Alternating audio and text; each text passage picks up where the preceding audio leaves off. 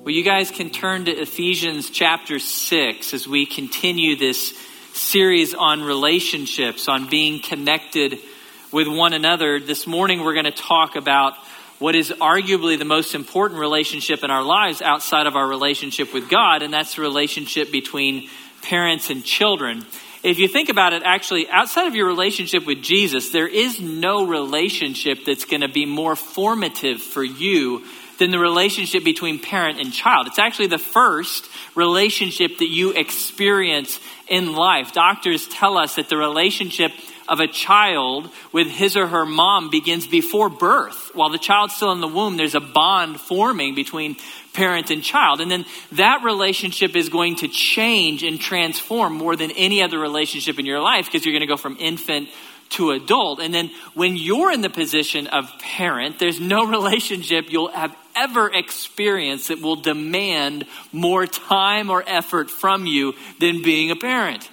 And so, for a relationship that is so important and so formative in our lives, it's actually really surprising how little the Bible speaks about it there are shockingly few passages directed to parents and kids in the Bible in terms of a parent's responsibility to his or her children or a children's responsibility to his or her parents. We're going to look at one of the few this morning, Ephesians chapter 6, verses 1 through 4. It's one of the very few passages in the Bible that's specifically about this relationship. The first three verses are about a child's responsibilities to his or her parents the last verse is about a parent's responsibilities to the child. Okay, so we're going to jump right into this passage. We're going to start with this direction to children. Look with me at Ephesians chapter 6. We'll pick it up in verse 1. Paul says, Children, obey your parents in the Lord, for this is right.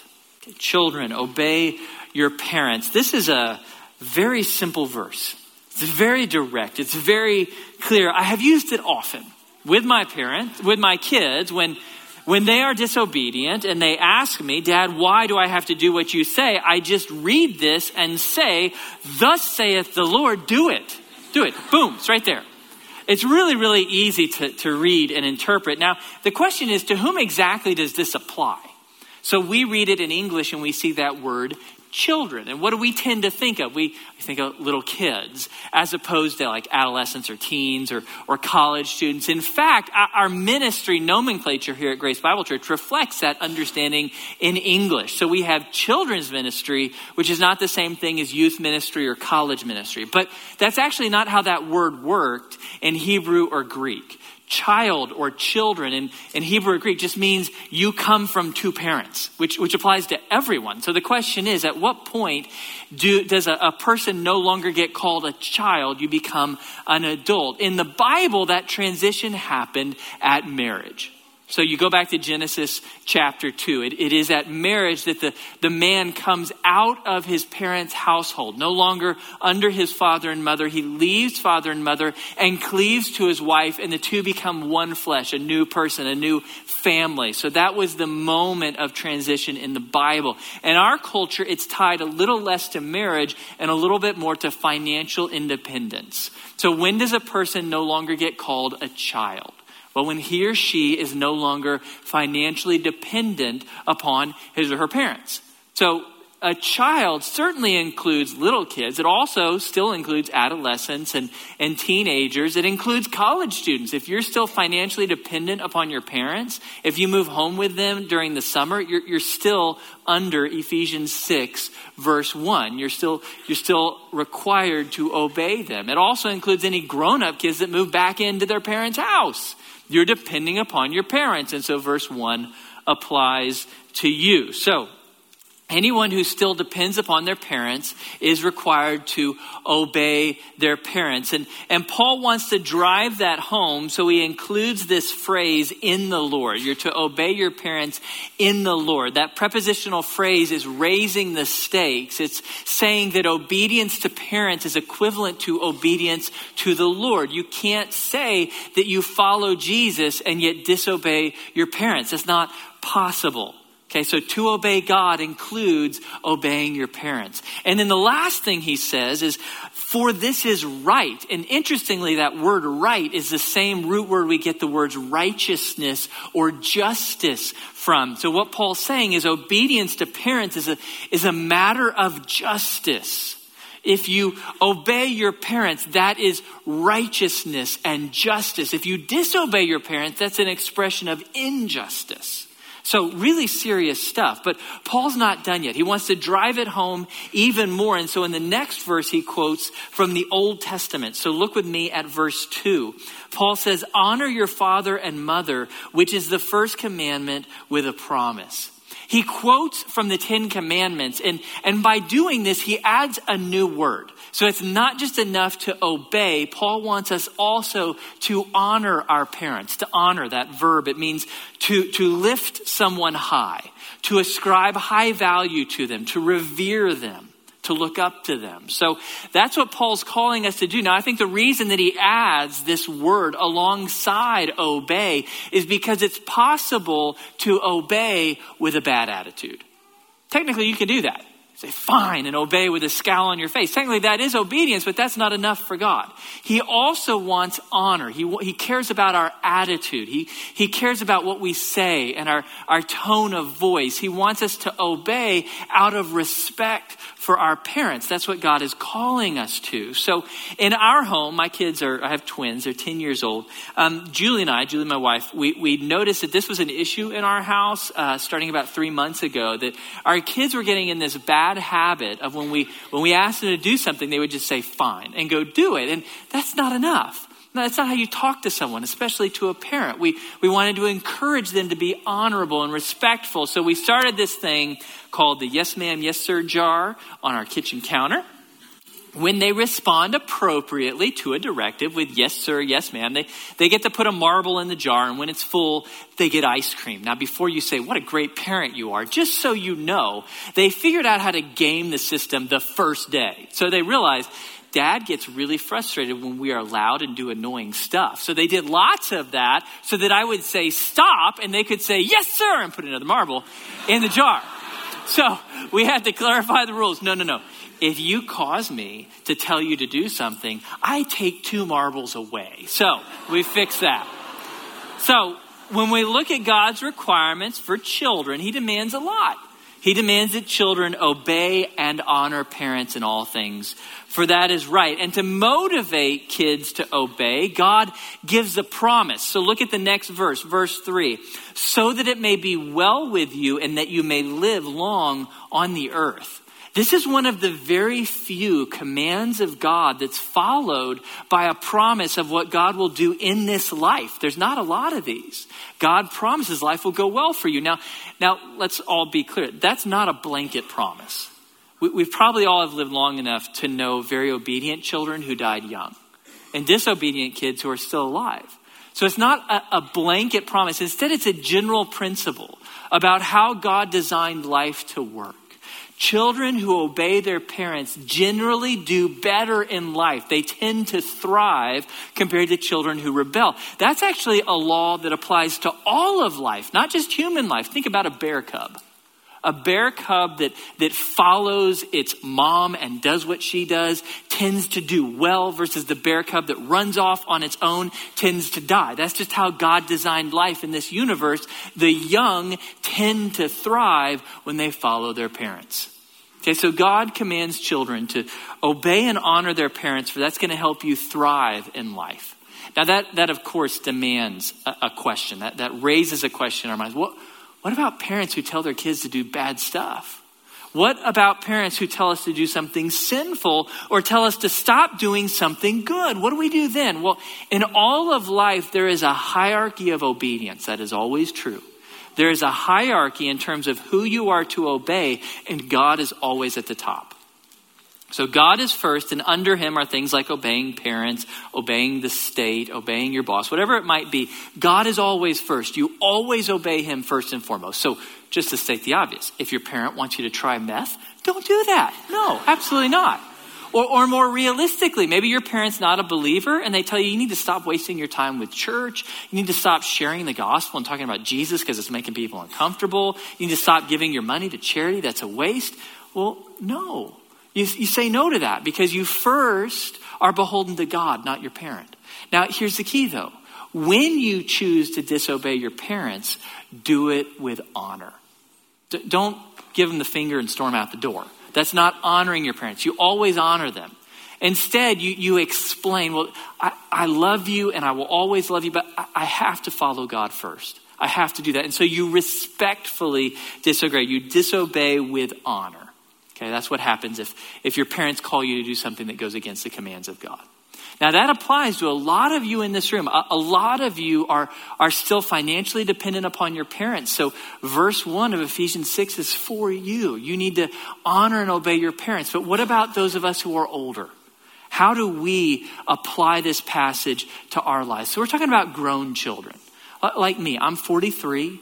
I'm married, I have kids, I have a home of my own, I'm no longer financially dependent upon my parents at all. What do I do with this passage? Well, I need to take this passage and I need to combine it with something else that Paul wrote. It's in 1 Timothy chapter 5.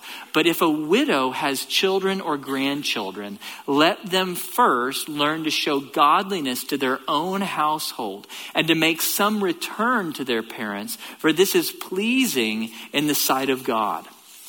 So, what Paul's looking at here, widow, and, and when he mentions children and grandchildren, he's talking about an elderly woman whose husband has died. And in that society, she would now be very vulnerable. She would really need help. And Paul's saying the person responsible to help this, this elderly woman is her kids.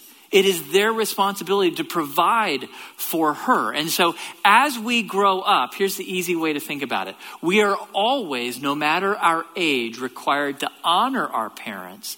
But as we transition from child to adult, our, we move from honor and obey to honor and provide. And for me, that's where I am here in middle age. I am called to honor my parents and provide for them. Now, we live in a very different society than they did in the ancient world. Actually, for, for the vast majority of human history, really until the last hundred years, as people aged, it was expected that they would be completely cared for by their kids. They would come to move in there with their kids. Their kids would feed them, clothe them, provide for them. It's only been in the last hundred years or so that we got some new tools like Social Security and, and nursing homes and things like this. And, and there's nothing in and of themselves wrong with Social Security or nursing homes, we need to be really, really clear. While we can utilize those tools, it is still our responsibility to be the primary caregivers for our aging parents. And God will hold us responsible for that. We can't just wash our hands of our parents and trust the state to take care of them. No, we have their back. We are called to honor and provide for our aging parents. Okay, so that, that applies ultimately to all of us in this room. We all have parents we're called always to honor, to obey when we're young, to provide as we grow older. Now let's switch and talk about parenting. God's directives to the parents in the room. So we're going to talk about parenting. This one's going to be longer, and this part of the sermon is going to be harder. Because I'll start with a confession. Parenting is the single hardest thing I have ever done in my life. I pushed myself to get a 4.0 in mechanical engineering at Texas A&M, and that was child's play compared to raising kids. I kid you not. It is by far the hardest thing I have ever attempted. And I know I'm not alone in that. As Ray Romano, the comedian, observed, having children is like living in a frat house. Nobody sleeps, everything's broken, and there's a lot of throwing up. Like a, a disturbing amount of throwing up. Or as Elizabeth Gilbert put it, having a child is like getting a tattoo on your face. You better be committed. It's a permanent decision. Or Kate Middleton, who's married to Prince William. She has lamented about how hard parenting is. That's shocking when you realize they have a full time nanny and a half dozen staff waiting on them at all times. And yet, yeah, they're right. It's still hard to parent. Parenting is incredibly hard because we don't know what we're doing most of the time. I've got no idea. I've never felt as inadequate as I have as a dad. For real. I, I eh, so often don't know what I'm doing. And so it is ironic that I've been asked to teach a sermon on parenting. I've never taught a sermon that felt more hypocritical than this one.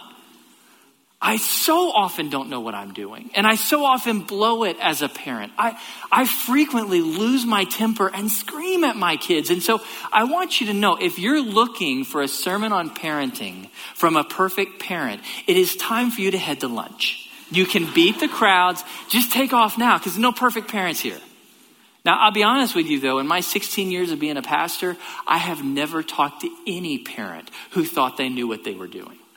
I've never talked to a parent who said, Yeah, this whole mom and dad thing got it nailed. I'm perfect at that. No way. Everyone I talk to feels guilty, ashamed, and like a failure.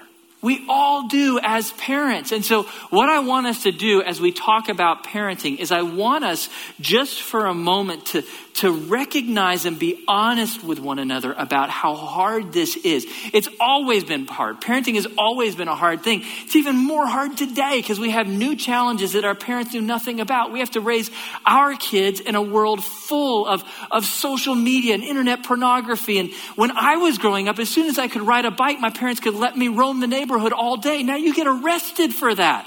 We never had to worry about the kinds of things that we face daily now when we were kids. It is incredibly hard to be a parent today, and we just need to face that. I want us all just to kind of sit together in that reality with one another and recognize parenting is incredibly hard. We all feel inadequate in it. All of us. We just need to be honest about that. We need to be honest about the fact that our actual families are not as pretty as our Instagram or Facebook post would suggest. We need to all recognize that we don't have this parenting thing together like we thought we would. We need to all recognize and just admit we are not as good a parents as we hoped we would be. We're not as good a parents as we thought we would be because parenting was harder than we could have ever imagined. And we just need to realize that and sit in that for a moment. It's incredibly hard. We're not prepared for this. And so the question for us today is how can struggling, inadequate parents like all of us parent just a little bit better? Parent just a, a little bit better. How can we make a little bit of progress forward this week?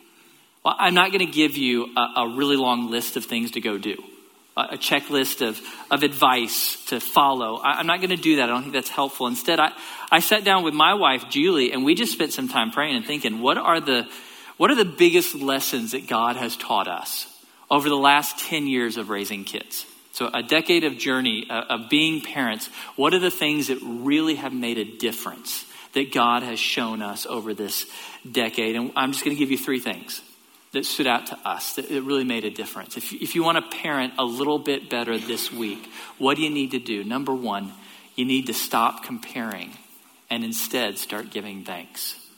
Look with me at chapter 6 again. Let's pick it up in verse 4, just the first half of verse 4. Paul says, Fathers, do not provoke your children to anger.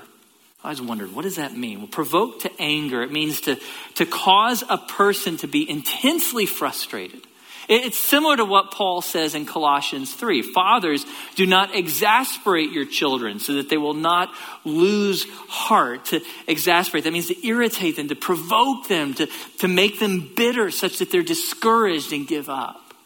Now, you, you notice that, that advice in both verses is directed to fathers. I think that's because we're particularly bad at this, but it applies to both moms and dads alike. For moms and dads both, we need to, to stop provoking our children. But what exactly does that look like? Well, let's think for a moment. When do we provoke our children? Well, when my kids misbehave and act up, how should I respond to them? What does God want me to do in responding? Well, the answer is uh, God wants me to act like Him.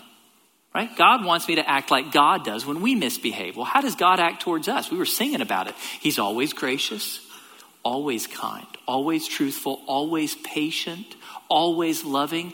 How often have you fallen short of that in your parenting? Me, every day. I, I fall short of that all the time. Rather than responding to my kids in infinite patience, infinite kindness, infinite grace, infinite love, I get angry. I get frustrated. I get insulted. I get impatient. Why? Why do I do that? Why do I get so angry with my kids instead of responding to them in the patience and the grace of God? Well, I look at that and I think about that. Like, well, sometimes I get angry at my kids because I'm just really tired or hungry or had a bad day at work. Okay, let's set those times aside. Most of the time, why am I getting so angry and frustrated and impatient with my kids? Well, my wife has a, a really great saying. It's been really helpful to me over the years. Anger is never the thing. Anger is the symptom of something deeper. Anger is the sign, if you will, that there's something deeper going on that you need to flesh out. You need to figure out what's going on in my heart that's causing this symptom of anger. So I spent some time doing that over those la- the last few weeks. Why do I get so angry and impatient and frustrated when my kids misbehave? And there's a couple things that God has pointed out to me. You, you might identify with these, you might not. They may be a little different for you, but I think a lot of you in this room will probably identify with these things that go on in my heart when I get angry and frustrated and impatient with my kids. The first thing that God brought to my attention, I get angry with my kids because my kids aren't living up to the unrealistic expectations that I created by comparing my family to other families.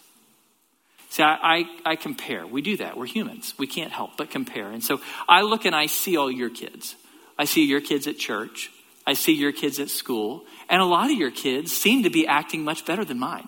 They seem to have more self control. They seem to be more patient. They seem to be less loud. A lot of kids out there seem better. A lot of families out there seem more functional, better behaving than, than mine. Now, to be fair to my kids, one of the problems is I only see your kids at their best, whereas I see my kids at their worst. So this isn't fair to begin with, but that's how comparison works. We always see the best of others and the worst of us. So I compare my family and my kids to your families and your kids, and wherever mine falls short, what does that create in me? Fear. Fear. Parenting and fear go hand in hand. For so many of us, I feel afraid. I feel afraid that I've done something wrong. Man, I feel afraid that I've been a bad parent. I feel afraid I've screwed up my kids. I feel afraid that there's something wrong with my kids. Why aren't my kids getting this? Why aren't they behaving better? Am I raising sociopaths? I don't know. I feel fear. And out of that shame and out of that fear, I then respond in anger and impatience when my kids act up. So that, that's the first deeper thing I've seen in myself. There's a second. I get angry when my kids misbehave because I compare myself to other parents and feel shame at my failures. Notice this one isn't even about my kids, this one is about me. They misbehave, but I'm upset about something in me. I'm upset that I feel like a bad parent compared to other parents. I compare myself to some of you other dads who, again, just to be fair to myself, I'm seeing you at the best, I see myself at my worst. So I look around and I see how great you are as dads, and wherever I fall short, I feel shame, and out of that shame, I act badly towards my kids. For me in my life, there is no greater source of parental shame than sports. I, I, have no idea why, but I hate sports. I've never enjoyed them, never been good at them. I don't like competition, and sporting environments are always loud, which makes me feel really tense and uncomfortable. So, for lots of reasons, I don't like sports, so I am not good at coaching my kids. I, I don't know how to do that. I've never played sports. And, and so, what do I do? Well, I compare. I look around, and I see so many of you who are so good at coaching your kids in sports. Then you go out every Tuesday night and every Saturday morning and you're coaching your kids and, and you're laughing and you're smiling and you're having fun with your kids and you're doing all this amazing athletic stuff together and it's so beautiful. Dad and kids together. It seems amazing. And I look at myself. I got a bloody nose from playing wiffle ball with my daughter the other day. I can't play sports to save my life. So I, I can't coach my kids. And because of that, I feel shame. I look at how good you are at it and I feel like an absolute failure of a father. That's always what comparison will do to you. Whenever you compare, you lose. Because you see others at their best, you at your worst. And so, what do we do with this? Well, we got to stop comparing. We got to stop comparing ourselves to other parents and our kids to other kids because when we compare, we always lose. It never leads to a good place. When you compare, it's always going to lead you to a bad place where you're going to parent out of anger and frustration and impatience. You got to stop comparing. You need to believe that every single family, every single child, every single parent is unique.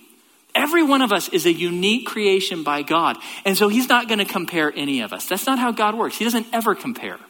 You will not be compared to another parent in this room to figure out if you did a good job or not. Because God didn't make you them, He didn't make them you. You are unique. You stand on your own two feet. So stop comparing. Believe that every one of us is unique with our own strengths, our own weaknesses. We need to, to live in that uniqueness and give ourselves grace. Please give yourself grace as a parent. When I see some of you men being amazing coaches of your kids in athletics, I just have to stop and give myself grace. I wasn't designed to do that. I won't get to heaven and, and find that God was disappointed in me because I didn't coach my kids in baseball. No, he knows better than anybody how bad I am at baseball. He know, I was like, I made you for that. No, no way. You're, I'm not going to hold you responsible for that. God knows. And so I need to give myself grace. I wasn't made to be you. I was made to be me. So give yourself grace. Give your spouse grace. Your spouse isn't somebody else's spouse.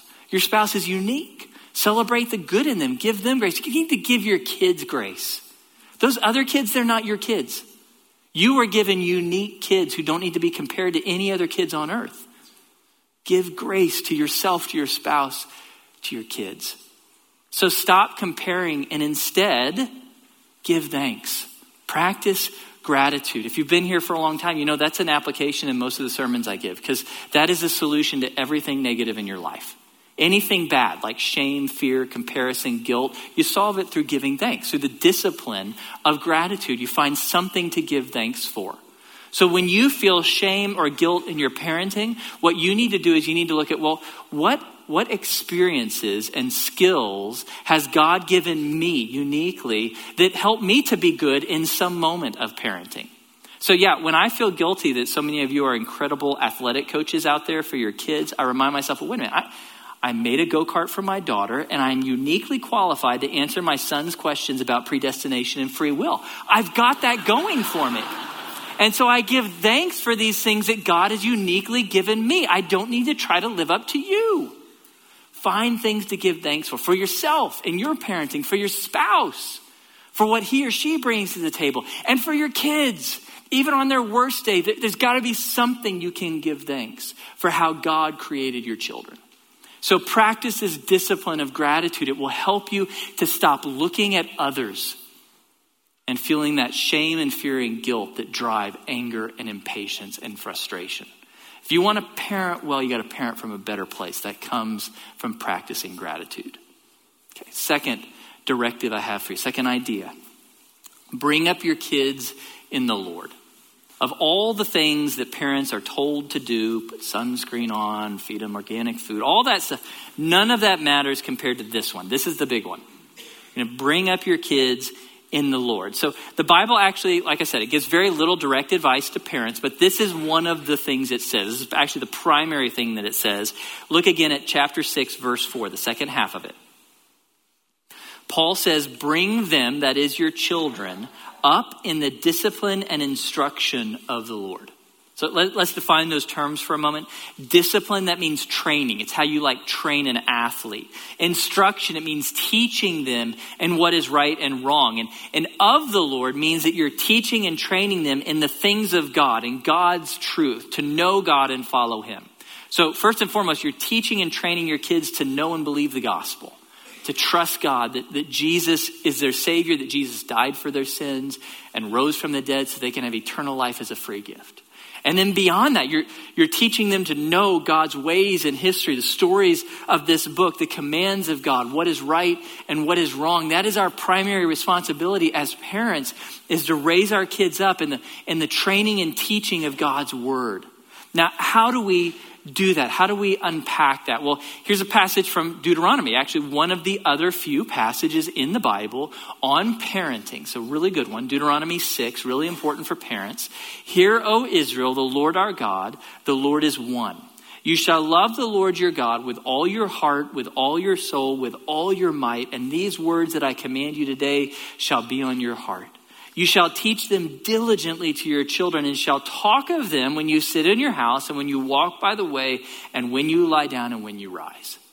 You, you may notice here th- this responsibility of parents to, to raise up, to bring up their kids to know and follow God. It's not just a Sunday morning responsibility, it's not just a Christmas and Easter responsibility.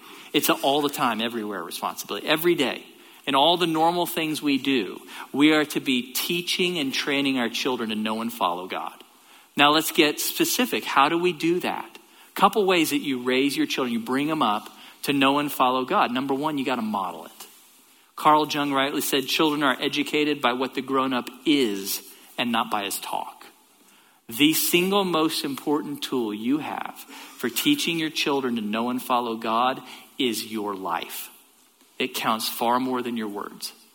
So you, you, model for your children what it looks like to follow Jesus so they can just follow you and they'll follow Jesus.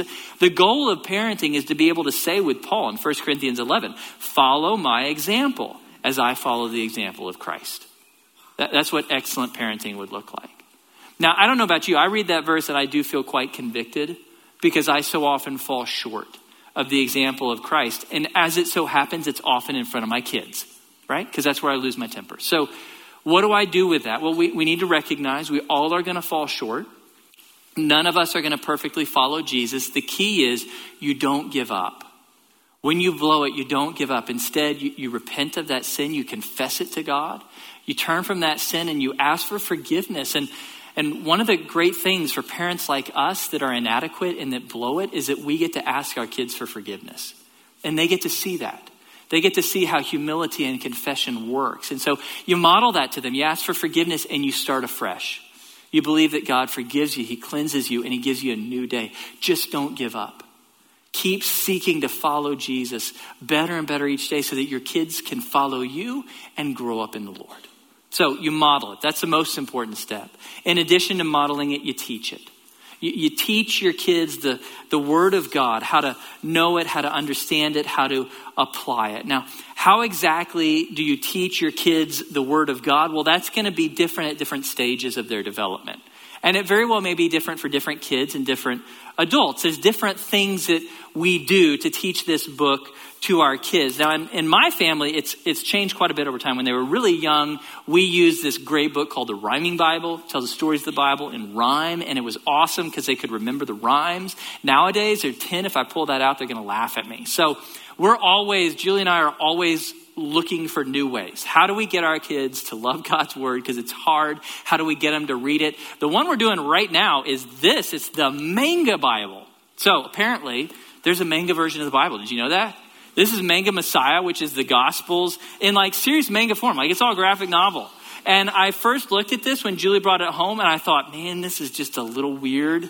I, I, I, don't know what to do with this, but my kids loved it and they started reading it. And then the other day they came and they wanted to ask me about the book of Revelation and what it means because it's in this thing. And I thought, hey, go manga, whatever it takes. For my kids and I to have a conversation about the Bible, that's success. I'll use anything out there for that. So, find what works for you, whatever it might be. Might be music, might be memorizing scripture together, might be some manga Bible, whatever it is. Find creative ways to get your kids engaging with the story of Scripture so that you can talk about it and they can grow up knowing who God is and what He's done. Okay, so bring your kids up in the Lord. Final word under this uh, piece is, is really important. Final thing I want to say under bringing your kids up in the Lord. Please, parents, remember we are responsible for the inputs, not the results. That's so cl- crucial to get clear. We're responsible for the inputs, what we give them, how we model Christ to them, how we teach them about Jesus. We are not responsible for what they do with that. No parent is responsible for that. Remember, God is the best father who has ever lived, and he's got some awfully disobedient kids. Because humans still have choices to make. Your kids still have choices to make. You can't control that. You are responsible for the inputs, not the results. So model it, teach it, and trust God with the results. Right. Third and final thing I have to say for you, um, parents. third step to parent a little bit better is to get help. Get help. What do I mean by that? Well, it's interesting when you read these passages in the Bible about parenting. What's fascinating when you really get into the context, when you really get into the background, you realize no one in the ancient world parented alone. No one tried to do this whole parenting alone on their own. No, everyone did it in a community. Really, quite literally in a community. Remember, in the ancient world, as, as your parents age, they didn't go into a nursing home, they moved in with you. The extended family moved in with you. You all lived together or at least near one another. People didn't just move away. And so people drew close to each other and did life together. Aunts, uncles, moms, dads, grandparents, all together supporting one another. So you were never alone in your parenting. You always had somebody there to give you a break. You always had somebody there to help you and encourage you and pray for you in the midst. But now we live in this world where we're all isolating ourselves. We're all on our own in our own little house trying to raise our kids alone. That's impossible. That's not healthy. God designed us for community. He designed us to get help in raising our kids. It takes a village to raise kids. You can't do it alone. You need support. And so, my encouragement for you is to get help. Get help from every source you can, from people and, and from books. You need, you need help. And let, let me say, when you think about getting help in your parenting, I do want to caution you there are some people and some books out there that want to help you with parenting but are actually not helpful. And particularly, I'm talking about those who are very legalistic. There's a lot of Christian books on parenting and a lot of Christian experts on parenting who like to tell you what you should be doing. They like to point out all that you're doing wrong and tell you all that you should do instead. I don't listen to any of them. No, that's not what I need as a parent. What I need first and foremost is grace. Grace first, grace last, grace always. So the books that I read and the people I listen to are those who surround whatever advice they have with grace. I, I, I want to listen to people and read books that, that leave me feeling hopeful and encouraged, not guilty. I don't need any more guilt in my parenting. So find people and books that will encourage you, that will be gracious to you in all that they say. So let me give you some particulars if you need some people to come alongside you and give you grace, there's a lot of options here at Southwood. You can join a, a, community group like a home church. That's what Julie and I have done. So my wife and I were part of a Wednesday night home church of other Southwood couples, most of whom have young kids, so we can uh, grieve with one another and encourage one another and celebrate with one another. That's been very life giving to us. So community groups meet throughout the week, lots of options there. If Sunday morning works best for you, you're already here at church, we'll join Home Builders at 9:15 or Life Builders at 11. You'll find a great community to support you. If you are a brand new mom, I encourage you to check out Mom to Mom at Anderson. It's it's a great support group and also a lot of very practical advice because it's really hard to be a new mom. There's a lot of stuff you don't know how to do. So really great stuff there.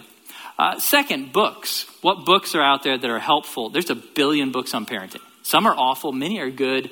It's impossible for me to give you a definitive list. As Julie and I thought back over this, we're like, man, there's a billion books out there. What have been the most helpful ones to us? So I'm going to share a few books with you. Um, they're helpful to us, they may or may not be helpful for you.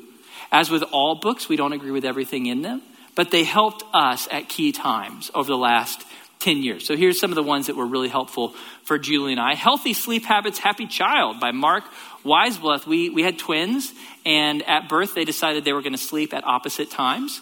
And that means we would never sleep. And if you weren't aware, the CIA uses that as a torture device. So you're going to die if you don't fix that. So for us, this was, this was life saving. This was incredibly helpful advice for training your children to sleep. Okay, so really, really useful to us. Conscious discipline. This is an amazing resource that actually is being used in both school districts in our town and in our Kingdom Kids program here at church. Chances are very good your kids are, are being taught by those who utilize this conscious discipline principle. So it'd be really good for you to know it. Really, really good advice on how to discipline kids proactively. So, Conscious Discipline by Becky Bailey.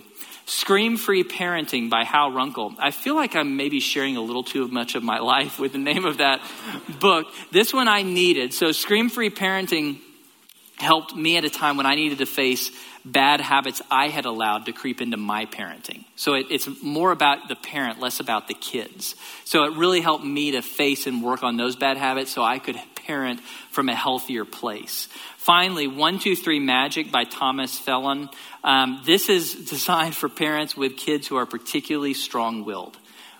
which we know a lot about. So we needed this one really, really practical advice for how to train children who want to push every boundary. So those are the books that helped us. They may or may not help you. Final thing that I'll talk to you about in terms of getting help, and I, I want to make sure you're hearing this one. This is really important. Um, be willing in your parenting journey to talk to professionals, and particularly to get counseling. So we have amazing counseling resources in this community for families. There's family counselors. For kids, there's amazing child psychologists in this community. And for your own personal counseling, there's amazing Christian counselors here in this community. Julie and I have utilized all three of those. They, have been instrumental and life saving for us. We often will will meet with counselors. Yeah, I'm a pastor, but I still need that. I need help. I, need someone to help me understand what's going on in me, what's going on in my child when they're doing something that I don't understand how we can build a family that's healthy. So don't hesitate to get counseling. That is a tool God has given you. And let me particularly say, please be open to getting counseling for postpartum depression. Postpartum depression now affects one out of every four women giving birth in America, a quarter. And if untreated, it can lead to suicide. It's incredibly dangerous. If you feel postpartum depression, the problem is Satan's going to tell you it's your fault. Like you're supposed to be all loving to your kids. So you're going to feel guilty too, and that just makes it worse. You need to understand it's a disease, it's not a choice. You're sick and you need help. Please, so for, for husbands out there, please be watching for your wives if it could be postpartum depression. We need to look out for each other. That is a rampant disease in our culture. We need help. Okay, so please be willing to talk to a counselor. We all need help in this journey. Be willing to get that counseling so you can parent from a little bit better place in the future. Right? We, we all need help, whether we're kids, whether we're parents. This is hard. So I want to ask God as our perfect parent to give us the strength to parent better. Heavenly Father, we thank you and we praise you that you are a perfect Father we thank you and we praise you that every time we misbehave, you respond in truth, in patience, in love, in grace. You are always perfect in your parenting. We look up to you, Father. We thank you that you are our perfect model, that we can learn from you. We confess, Heavenly Father, that we fall short all the time. As parents in this room, we, we fall short in parenting our children. For those who aren't yet parents, that they also fall short in their response to their own parents. God, we fall short all the time. We, desperately need your help, Lord. We pray that your spirit would fill us and transform us. We pray for the fruit of your spirit to be unleashed in our lives. I pray particularly for the parents in this room, Lord, that your spirit would fill them with the patience that they desperately need towards their kids, but they don't know where to find it. It's in you, God. Please give them that gift of patience. Give them that, that gift of love. Give them that gift of gentleness. Give them that gift of forgiveness. Help them, God, to parent from a better and healthier place this week. I pray, God, that you would help all of us to, to fulfill these responsibilities that you've given us so that these relationships can grow and flourish in our lives. We thank you that you are patient and kind to us. We thank you for your infinite power and wisdom. You are perfect in every way. We thank you that we get to call you Father. In the name of your Son, Jesus, we pray. Amen. God bless you guys. Go in peace.